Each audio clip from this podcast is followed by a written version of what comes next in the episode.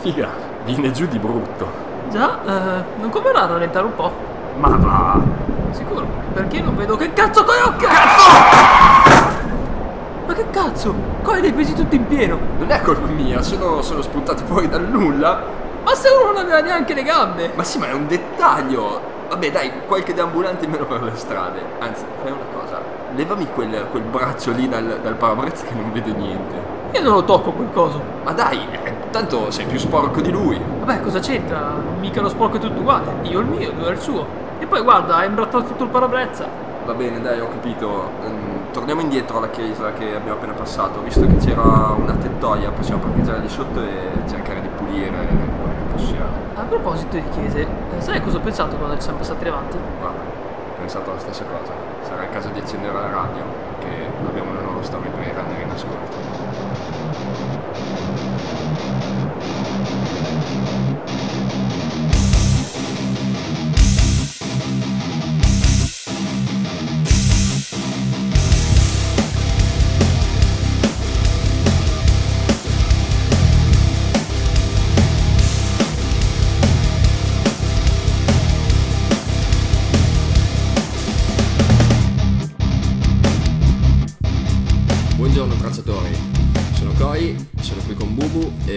Questa è la terza puntata che stiamo trasmettendo dal nostro furgone che non è un furgone. E oggi vogliamo parlarvi di un luogo, un, un luogo soltanto, ma che per noi eh, ha un posto davvero speciale nel nostro cuore, nel nostro passato e ci ha regalato un'infinità di avventure. Per cui oggi vogliamo parlarvi di, di quel luogo, di come l'abbiamo scoperto e di come specialmente l'abbiamo dovuto mappare, eh, proprio nel vero senso del termine. Allora, come sempre tocca a me fare una piccola digressione, ovvero a noi piace andare in UX.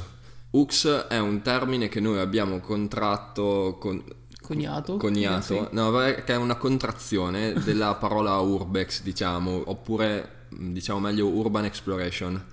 E noi, non conoscendo esattamente questa cosa dell'urbex quando abbiamo cominciato, pensavamo che UX fosse un termine abbastanza figo. Esatto, in realtà alla fine ci siamo ritrovati a coniarlo in qualche maniera.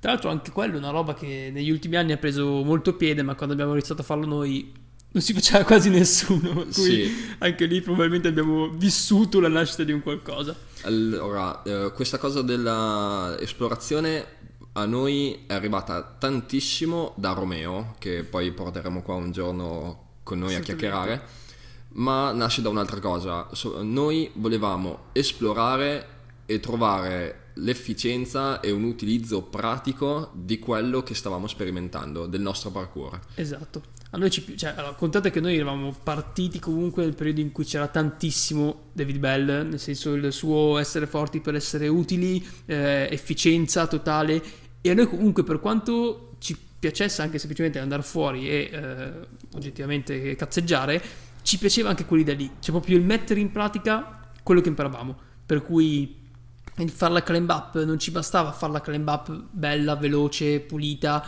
per, per- per il mero gesto atletico, noi volevamo usarla quella climb up.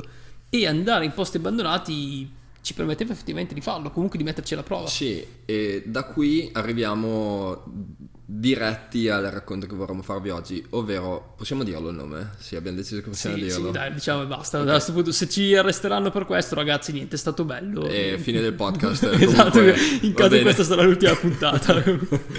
Allora, andiamo in questo posto che mh, si chiamano le Benedettine, che è un complesso gigantesco con eh, chiesa, convento, eh, Palazzi, fabbriche, Sì, un ex allora, macello, c'è una- uffici. Non si è sicuro che fosse un ex macello, però... C'è la frigorifera, ce l'ha. Sì, ma perché quello lì invece era la cella frigorifera eh, per un- uno spazio militare, quello lì. Ah, ok. Beh, comunque alla fine era una sorta di mini quartiere, Sì, tutto abbandonato nel centro di Piacenza, ok? Quindi pensate a noi diciottenni, diciannovenni che ci troviamo con voler mettere in pratica le- i movimenti del parkour che stavamo imparando e un posto del genere a- da, da- da casa praticamente. Tra l'altro era a 300 metri da uno degli spot. Sì, vero, assolutamente sì. vero in questo. E, e niente, noi, allora, noi quando andavamo nei posti abbandonati avevamo delle regole, le rispettiamo tuttora, che sono principalmente quelle di, vabbè, A, ovviamente non entrare mai in posti che sono utilizzati o quantomeno cercare di non farlo, poi vabbè, capitava, ma tendenzialmente si cerca di evitare. B, mai e poi mai rompere qualcosa o rubare qualcosa. E C, entrare girare, fare foto, fare tutto quello che vogliamo fare, ma senza mai arrecare danno o quindi non, non, si poteva entrare rompendo una finestra, ok? Bisognava trovare un modo per entrare in altra maniera. E questo poi ci porterà anche al racconto del camino. esatto. quindi passare dentro il camino poteva essere un'altra maniera, ma su questo ci arriveremo. Infatti, appunto, seguendo queste tre regole ci siamo trovati molte volte a fare cose assurde per entrare in certi posti, ma veramente assurde, non avete idea. E vi, comunque vi racconteremo quando sarà il momento. Allora, ci è voluto molto tempo per visitare tutto questo posto. La prima parte io ovviamente la lascio a Bubu adesso perché io quel primo giorno non c'ero, ci sono stato dal secondo, terzo giorno in poi fino a quello che per noi sarà definito come l'ultimo giorno anche se poi abbiamo continuato ad andarla a visitare lo stesso. Sì, ma allora, contate che quel posto è diventato così familiare che per tanti anni noi ci facevamo le cene di Natale. quindi anche so... sulla casa delle cene di Natale poi ci torniamo. Esatto, cioè, quindi proprio immaginatevi che ci portavamo comitive di persone per, fare, per cenare, proprio per la, il cenone di Natale noi lo facevamo lì dentro, cioè proprio per noi era un po' casa nostra. Però tutto questo è nato da, appunto, da questo singolo giorno. Uh, facciamo un attimo un passo indietro. Mm, noi praticamente andavamo a fare lezioni nelle scuole, ogni tanto ci capitava, ci chiamavano per fare dei laboratori o cose simili di parkour, quindi andavamo lì, facevamo lezioni alle, alle classi e via dicendo. Un giorno ci chiamano per fare lezione proprio in una scuola che è letteralmente a quanto? 50 metri da, dalle sì, Benedettine? Cioè, veramente pochissimo. Praticamente lì dietro. Noi niente, eravamo io, Romeo, Lopa e Cipollate e niente, facciamo lezione, finiamo tutto quanto, usciamo fuori e nell'uscire Romeo propone, ah, potrebbe essere la giornata giusta per provare a entrare alle benedettine. Ci passiamo avanti, guardiamo, ci riflettiamo un po', facciamo sì dai, è andata, entriamo. Praticamente, per darvi un'idea di quanto sia grosso questo posto e di quanto tempo ci ha, ci ci ha tenuto occupati nel, nell'esplorarlo, perché comunque ci abbiamo messo veramente, penso, mesi per esplorare tutto quanto, noi quel primo giorno siamo entrati che era l'una, l'una e mezza eh, di mattina, del pomeriggio, e siamo usciti che erano le dieci e mezza passate di sera e noi non ce ne siamo accorti. Cioè noi siamo letteralmente entrati col sole e usciti con la luna. E quel posto era veramente gigantesco. Ma la cosa più, più divertente, quella che ci ha regalato più soddisfazioni, era il fatto che fosse completamente chiuso ma in tutto e per tutto ragazzi, cioè le case erano chiuse, la fabbrica era chiusa, eh, la chiesa era chiusa, tutto era chiuso, sigillato, bloccato, mm, c'era una situazione nella quale non potevi entrare se non davvero ingegnandoti in maniere assurde. E, e quel giorno lì abbiamo fatto, ce l'abbiamo passato tutta la giornata ad arrampicarci, uh, strisciare dentro cunicoli, fare de- de- dei salti che pensarci adesso probabilmente non li farei adesso nonostante abbia anni di esperienza nel parkour. Allora, cioè... uno dei salti che in assoluto mi ricordo è stato quello di Opa al balcone, quindi Madonna. da sotto questa balconata al secondo o terzo piano. Sì. Esattamente sotto c'era una finestra con tanto di grata, quindi decisamente molto in alto, sarà 6-9 metri da terra, tantissimo. Sì, sì forse decide... non 9, ma secondo me 6 c'erano tutti, okay. 5-6 metri c'erano comunque. Decide di tuffarsi all'indietro per appendersi alla grata. Cioè voi immaginate tipo grata sul muro dell'edificio, Vai. sopra spiovente il balcone che esce fuori di un bel metro e mezzo. No, e, beh sì, beh, beh, un metro tutto. Un metro, un metro e mezzo, sì, un metro magari. E, e lui proprio che appeso alla grata si slancia indietro saltando e si appende all'ultimo al balcone quello che adesso sarebbe un Batman Jump all'indietro. Esatto, cioè una roba proprio da Assassin's Creed scansati. E vi giuro, ragazzi, io ero lì sotto. Penso di, di aver avuto proprio il terrore che ho detto, boh, basta, cioè è morto. Nel senso, non, non pensavo neanche lo facesse davvero in realtà. E tra tra l'altro tra parentesi, non penso che nessuno l'abbia mai più fatto. Nessuno cioè, ha mai fatto quel salto cioè, lì. Siamo tornati a guardarlo più volte e Lopa tuttora quando lo guarda si chiede come abbia fatto a farlo, perché veramente... Anche perché effettivamente c'era poi il discorso di soluz- risoluzione dei problemi era molto più semplice tenersela grata e sbracciare e riuscire a prendere Eh, la... Ma sai che secondo me non ci si arrivava No, no, ci si, arriva- ci si sì? arrivava perché io e Opa ci siamo tornati Ok. perché volevamo veramente vedere se si poteva fare in modo più Ok. semplice e Opa ha le braccia lunghe e lui ci arrivava facendo Ah, la ok. sbracciata. Quindi effettivamente anche lì c'era un po' tutto il discorso di incoscienza che per fortuna abbiamo man mano valutato e compreso dove fossero i problemi, tutte le cose da risolvere. Sì, molto man mano. Sì, decisamente dopo una serie di errori. Ok, quindi questo era il livello eh, di cose che facevamo, ma poi c'era il discorso di creatività. sì. Perché io quel secondo giorno, quando sono venuto, mi avete proposto come far addentrare. E la soluzione effettivamente è stata molto folle. Ci sono arrivato anch'io, ma non pensavo si potesse fare. Ovvero, per salire da... c'era da scavalcare un muro, anche questo qua alto un buon 4 metri. Sì. Quindi con una water non si poteva fare, c'era proprio da fare un'arrampicata. E c'era da salire sulla porta e dalla porta, facendo una presa sotto contro la volta, mettere il piede sul citofono. E usare il citofono come, Come- steppino per arrivare ad appenderci sul muro. Esatto, completamente distesi, eh, perché ci- lo si faceva in totale equilibrio e completamente distesi perché si arrivava appena appena con le mani. E voi immaginate la scena di un passante che passa, si gira e vede un tizio in piedi su un citofono che sbraccia per cercare di appendersi a un muro per entrare in un quartiere abbandonato. Era tutto abbastanza, sì, folle. Cioè, c'era Sì. in- inventiva allo stato puro. Noi quel primo giorno veramente abbiamo fatto dei passaggi che sembrava quasi di essere un videogioco. Cioè, noi vedevamo un punto e dicevamo, ok, come ci arriviamo lì? E- ed era una sfida. C'era veramente difficile ci ritrovammo a fare dei passaggi cioè, passando su dei tetti per riuscire a saltare su dei balconi per poi poter scassinare la, la porta senza rompere nulla per entrare cioè delle robe veramente da fuori di testa cioè delle- era proprio una sfida continua era proprio m- molto stile videogioco cioè molto devi mappare devi superare la zona. E mh, dei momenti in cui camminavamo su dei bancali marci, rotti, sfondati, sospesi in aria, cioè messi praticamente su una balconata, era crollato il pavimento del, del balcone e ci avevano appoggiato su dei bancali marci proprio che cadevano a pezzi e noi passavamo sostenendoci a dei, dei ferri che penso fossero ferri per stendere, qualcosa del Sì, sì, genere. delle per, cose che non tenevano comunque. Non teneva nulla, cioè noi- e noi usando quei ferri lì camminavamo appoggiandoci un po' da un lato, un po' dall'altro su questi bancali che mentre passavamo crollavano letteralmente sotto i nostri piedi ed era veramente folle, cioè e la cosa più folle era il fatto che appunto nonostante siamo stati lì un, un numero spropositato di ore quel giorno lì eh, ne abbiamo visitato penso forse il 20%. Cioè, Mm, sì, ci abbiamo messo quasi una decina, quindicina di volte a vederlo, in realtà sì, tutto. dei mesi comunque, Sì. perché siamo entrati più volte anche in gruppo. Cioè, E soprattutto era talmente complesso e articolato che molte volte alcune parti ci sfuggivano.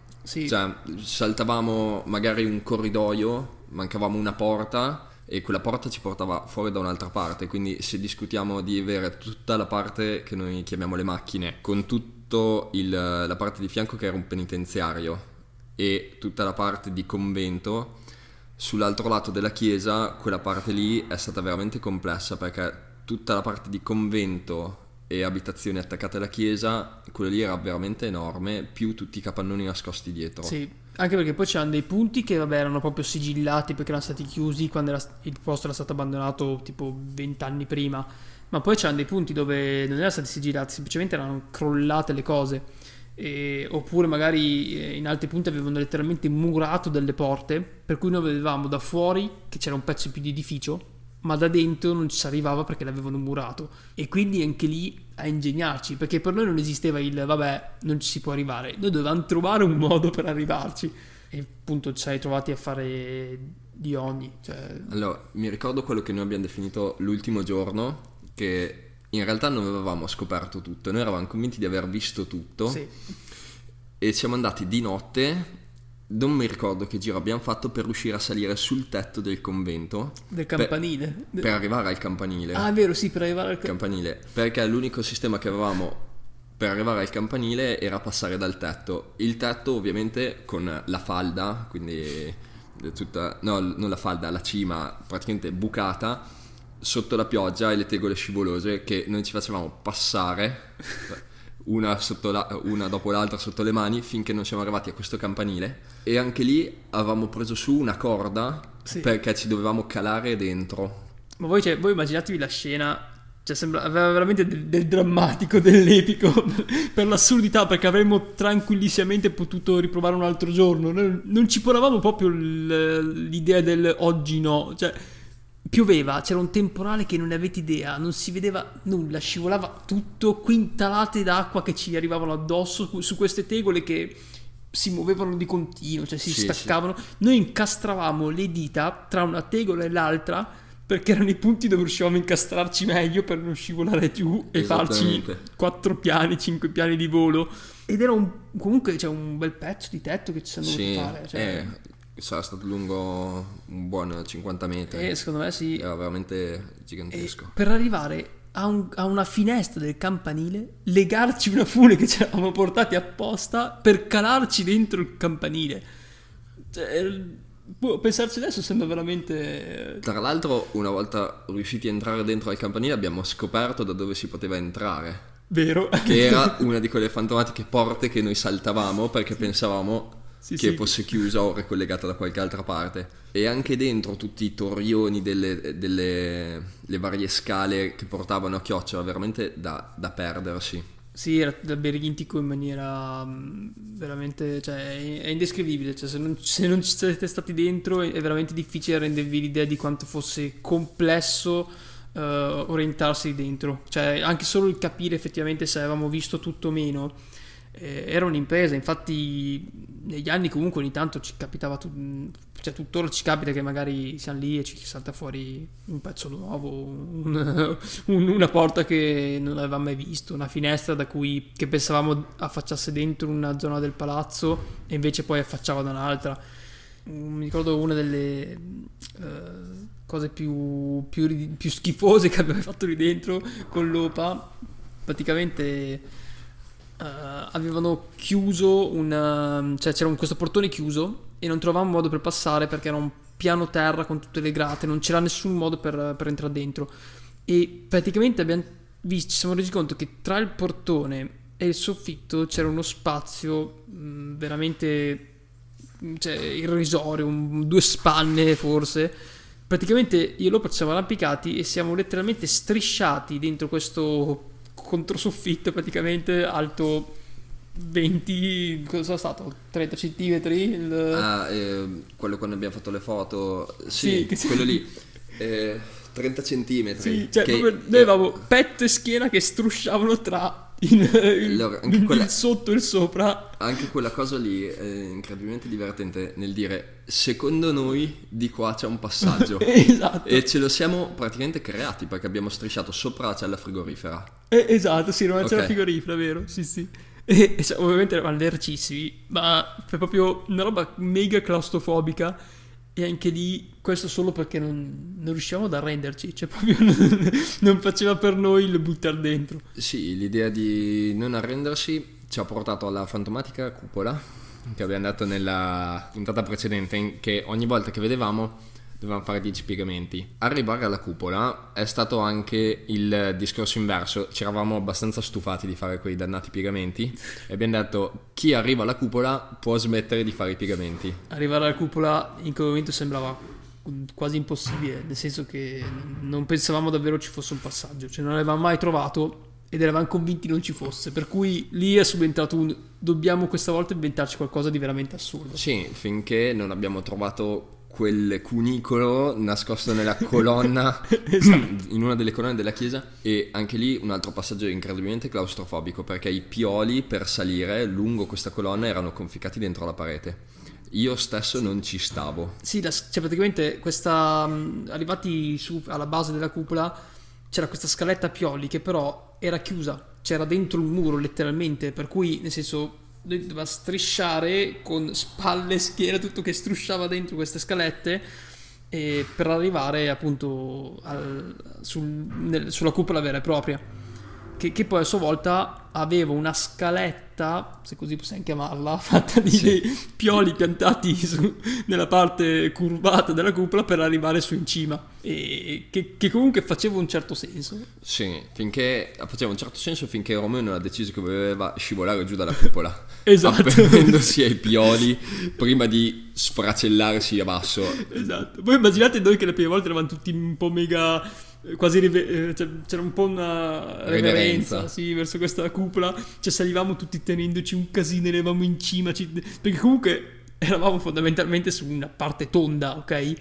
Poi Romeo un giorno è lì e fa io ci slido sulla cupola.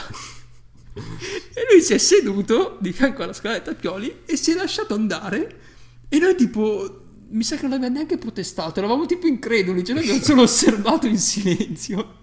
E lui praticamente ha cominciato a scivolare su questa cupola e nel momento in cui la cupola diventava spiovente, per cui si sarebbe fatto i suoi, boh, non so neanche quanti molti metri, di molti volo. metri di, vo- di volo andandosi a schiantare sull'asfalto. Lui all'ultimo ha allungato la mano, si è appeso all'ultimo piano della scaletta ed è ritornato su.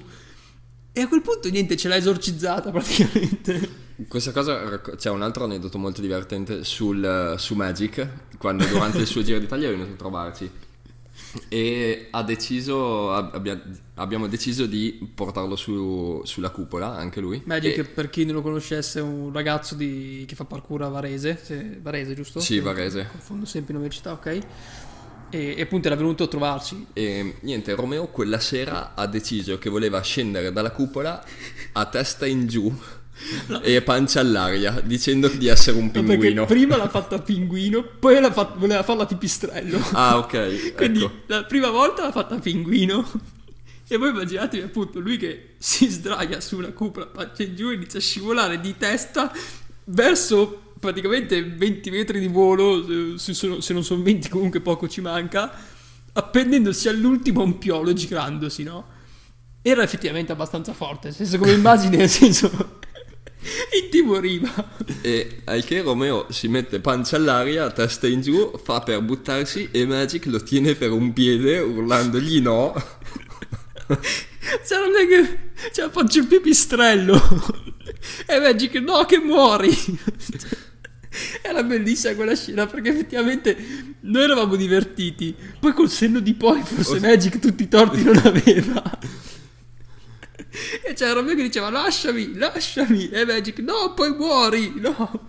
Soprattutto noi avevamo ormai sviluppato una certa confidenza con queste cose, con questi loghi alti, che non, non, eravamo più poi tanto intimoriti. Al contrario, quando sono venuti mh, mm, da noi per l'Alley-Op uh, Kai Willis e che erano Ash Holland. Sì, Ash Holland e Vitali, Vitali. E non mi ricordo il cognome, ragazzi. Aveva un cognome russo, probabilmente era impronunciabile. L'ho rimosso.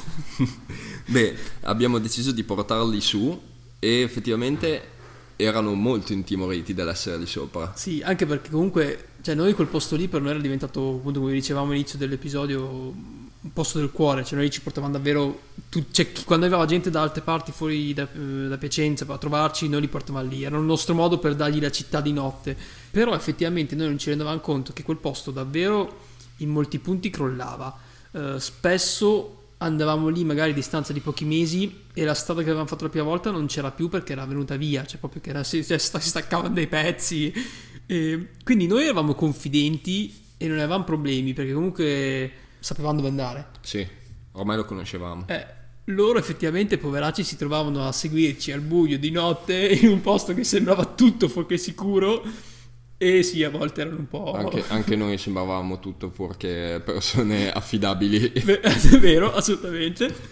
E quindi sì, a volte c'era gente magari molto più brava di noi nel parkour a livello atletico, così, che però era terrorizzata quando li portavamo a fare certe cose comunque.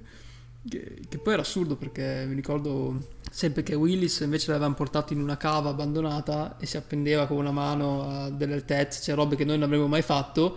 Però se si trattava di camminare su dei tetti o cose fragili che potevano crollare, nessuno era più, era più bravo di noi. Comunque nessuno aveva più confidenza di quella che avevamo noi. Benissimo tracciatori, e anche per oggi noi vi abbiamo fatto un bel racconto, spero che vi abbia divertito quanto ci diverte a noi raccontarvelo. Vi lasciamo con uh, i saluti da parte di Chloe E da parte Bu. e ci sentiamo alla prossima. Ciao a tutti. Carsana, ultima frontiera. Ecco i viaggi del furgone Parkour Piacenza durante la sua missione quinquennale, diretto all'esplorazione di nuovi mondi, alla ricerca di altre forme di vita e di civiltà, fino ad arrivare dove nessun runner è mai giunto prima.